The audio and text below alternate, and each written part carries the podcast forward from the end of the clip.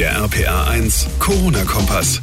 Hallo und herzlich willkommen zu Ausgabe 111 unseres Podcasts. Heute am Donnerstag, dem 24. September. Ich bin John Segert. Schön, dass ihr dabei seid. Viele von euch haben sich in diesem Sommer vermutlich auch den Urlaub geschenkt, sich gedacht, ja gut, wenn ich nicht ans Meer fahren kann oder dann nicht mehr heimkommen oder in Quarantäne muss danach, dann kann ich auch einfach arbeiten gehen. Fahren wir halt im Winter weg. Diesen Plan haben viele. Skifahren steht da ganz, ganz hoch im Kurs. Und unsere Nachbarn in Österreich haben heute ihre Pläne vorgestellt, wie die Wintersportsaison in Corona-Zeiten aussehen wird. Alle Infos dazu gleich. Außerdem sprechen wir nochmal über Karneval bzw. Fasenacht, denn nicht nur die Narren, Jecken und Möhnen sind betrübt, dass die fünfte Jahreszeit weitgehend ausfallen muss. Für eine Metallmanufaktur aus der Eifel hat das jetzt sogar richtig große wirtschaftliche Folgen. Warum? Das klären wir direkt nach den wichtigsten Infos des heutigen Tages. Na, habt ihr auch noch eine ganze Menge Urlaubstage auf dem Zettel stehen? Vielleicht geht's euch da wie mir. Wegfahren in diesem Jahr ist bzw. war so eine Sache. Viele haben im Sommer darauf verzichtet, aber irgendwann muss man die Urlaubstage ja nehmen. Da kommt ja regelmäßig so eine nette Mail vom Chef. Da liegen die Hoffnungen vieler jetzt auf dem Winter. Susanne Kimmel aus den RPA 1 Nachrichten und Skifahren wird trotz Corona wohl auch möglich sein, ne? Ja, genau. Zumindest mal bei unseren Nachbarn in Österreich. Das hat Kanzler Kurz heute betont. Skifahren, Kulinarik, Natur genießen, Freizeitaktivitäten und Einkaufen, das werde auch im Winter möglich sein, so kurz. All denjenigen, die dann abseits der Piste auch ordentlich feiern wollen, zeigte er allerdings klar die rote Karte. Was nicht möglich sein wird, ist Après-Ski in der Art und Weise, wie wir das aus der Vergangenheit kennen. Skivergnügen ja, aber ohne Après-Ski. Hintergrund sind die Ereignisse im berühmten Tiroler Skiort Ischgl Anfang des Jahres. Damals hatten sich bei zahlreichen Partys etliche Touristen mit dem Coronavirus infiziert, darunter auch viele aus Deutschland. Für die Wintersportler werden aber klare Regeln gelten, wie zum Beispiel Mindestabstand und Maskenpflicht in Seilbahnen sowie eine Gruppenbegrenzung in Skischulen. Stichwort Partys, die haben auch in der Schweiz für große Probleme gesorgt. Deshalb stehen jetzt über 2000 Studierende unter Quarantäne. Ja, betroffen ist eine Hotelfachschule in Lausanne. Die Studierenden haben wohl mehrere Partys zusammen gefeiert.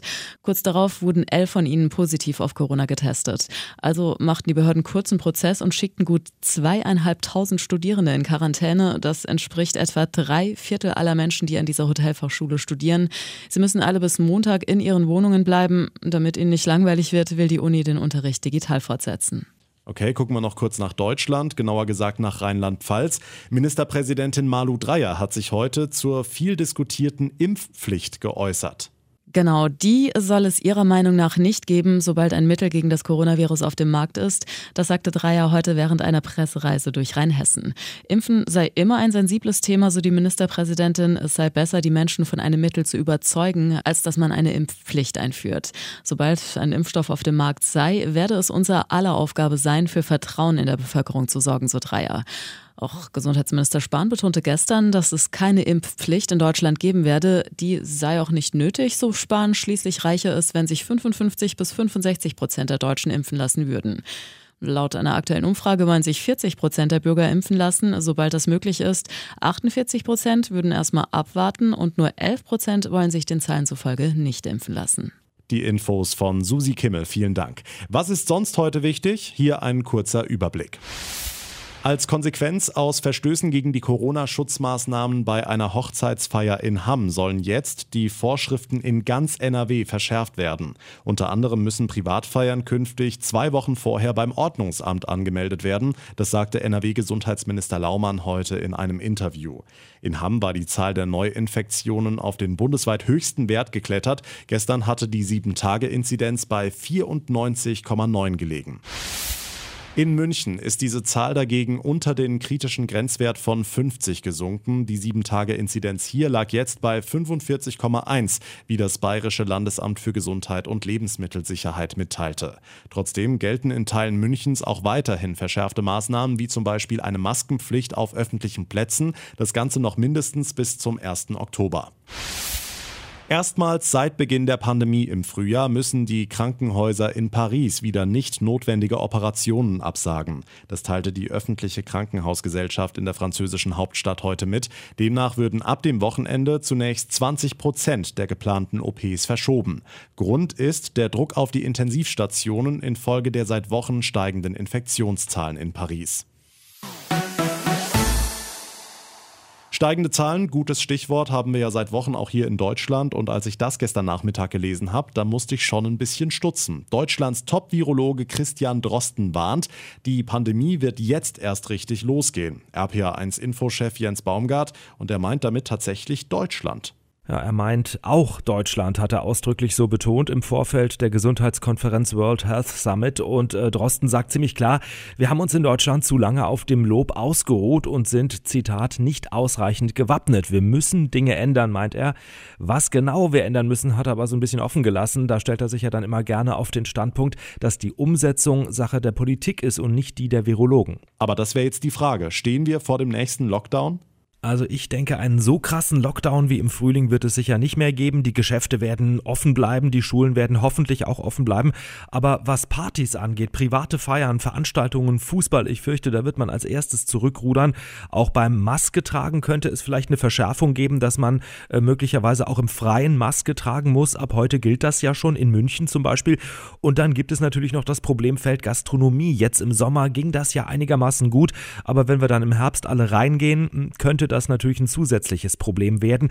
Alles Spekulation im Moment, aber da wird sicher was passieren in den nächsten ein, zwei Wochen. Hm, wobei man sagen muss, Jens, die Zahlen in Rheinland-Pfalz sind einigermaßen stabil. Heute sind laut Gesundheitsministerium in Mainz 75 neue Infektionen dazugekommen. Bundesweit waren es laut Robert Koch Institut knapp über 2000. Christian Drosten befürchtet, dass das irgendwann ganz schnell durch die Decke geht. Er hat das äh, neulich in seinem Podcast so erklärt.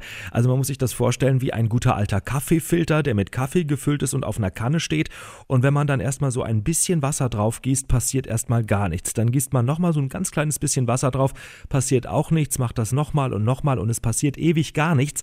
Und plötzlich fängt es dann an zu laufen und hört nicht mehr auf. Das Wasser hat sich dann eben einen Weg durch den Kaffee gebahnt und so ähnlich funktioniert das mit dem Virus sagt Drosten, lange Zeit geht das gut und irgendwann ist dann eben so eine Schwelle überschritten und dann ist es nicht mehr aufzuhalten. Dankeschön, Jens Baumgart. Von Trier über Mainz nach Koblenz bis Köln. Immer mehr Karnevalsveranstaltungen werden wegen Corona abgesagt.